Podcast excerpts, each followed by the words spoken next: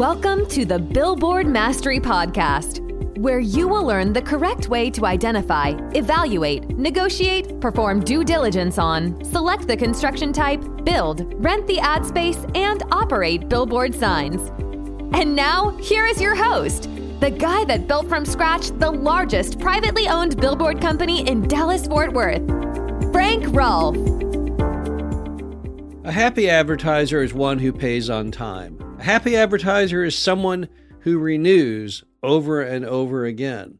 A happy advertiser is someone who tells other businesses, yes, this sign works for me. I recommend that you get one too. But how do we make sure that an advertiser, after you put them on your sign, remains happy? This is Frank Rolfe, the Billboard Mastery Podcast. We're going to be talking all about reinforcement after the sale, affirming to the advertiser that they made the right decision day in and day out. So, how do you do that? How do you make an advertiser feel that they made a good choice after renting the sign from you? Well, here are some thoughts.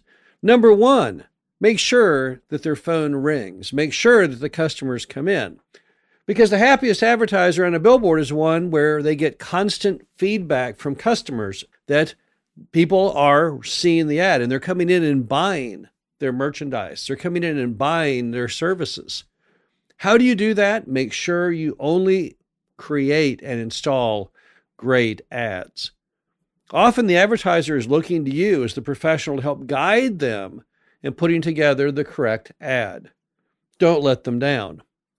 You see, sometimes the advertiser has no clue what they're doing, and you can sometimes get lazy and produce an ad that they will agree to, but that clearly should never be put up. What do those ads look like? You, I know you've seen them words that are too small, too many words, terrible graphics, very poor color choice. All the things that you do when you drive by a sign and say, oh gosh, that's a terrible looking billboard. Sometimes, if you get lazy, that's what you end up doing. The advertiser tells you, well, I want to put 75 words on the sign, and rather than fight them and say, no, no, that's too many. Let's see if we can narrow that down. You say, well, okay, if that's what you want. Then you go to the designer to have them put the ad together and they say, oh, this sign is terrible. This is a terrible ad. And you say, well, that's what the advertiser wanted. So, oh, what the heck? So, what then happens? You put up the terrible ad, and of course, they get no feedback at all. No one comes by, no one calls. However, they do get some feedback. All their friends and neighbors say, man, your billboard's terrible. It's the worst looking billboard I ever saw. Who in the world would have ever been dumb enough to put that up? Now, do you think you have a happy customer? No. Customer's not happy. What happens when the customer's not happy? They don't pay. They don't renew. They don't say good things. Not good. So, rule number one is make sure that the ad that you install is great, that you truly believe that that ad will work for that advertiser.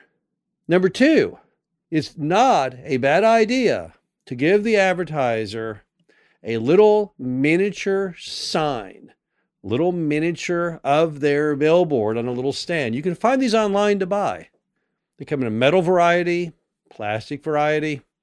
I know you've seen them. You typically see them on the bookshelves of many advertisers. Go in any McDonald's franchisee's office, there is that little mini billboard.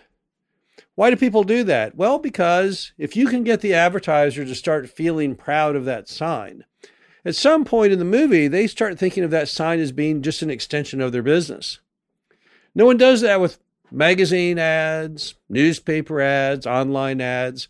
They come, they go, no big deal. But for some reason, businesses can start to feel that that physical sign that's there day in, day out becomes an important part of their business, of their psyche. When you have that little miniature sign and they see it all the time, they start to think, oh gosh, when it comes up for renewal, I don't want to lose that. If I lose that, then heck, might really damage my business. I better just keep it going. I once called at an advertiser. It was assigned to Interstate 30 between Dallas and Fort Worth, and it was for Carlsbad Caverns in New Mexico. And the billboard read, Carlsbad Caverns, U turn, go back. I think it was four or six hundred miles. That made absolutely no sense. Why would anyone put a billboard up that says Carlsbad Caverns, U turn, go back like 600 miles. Totally inappropriate. Why wouldn't you get a sign at least going in the same direction of your business? So I called Carlsbad Caverns to say, hey, you want to move that ad over to my billboard? I, uh, I could do it cheaper than what you're paying.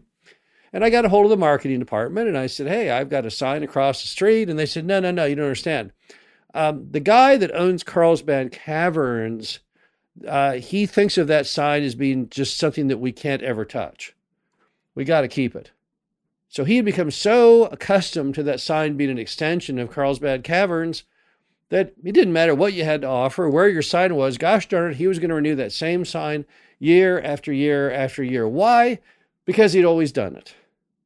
And that's a great position to be in if you are the billboard company. Finally, if you want to have a happy advertiser who pays and does everything else, you've got to make sure that their lights work. You've got to make sure that the ad is intact. Because here's the problem they don't see their billboard very frequently.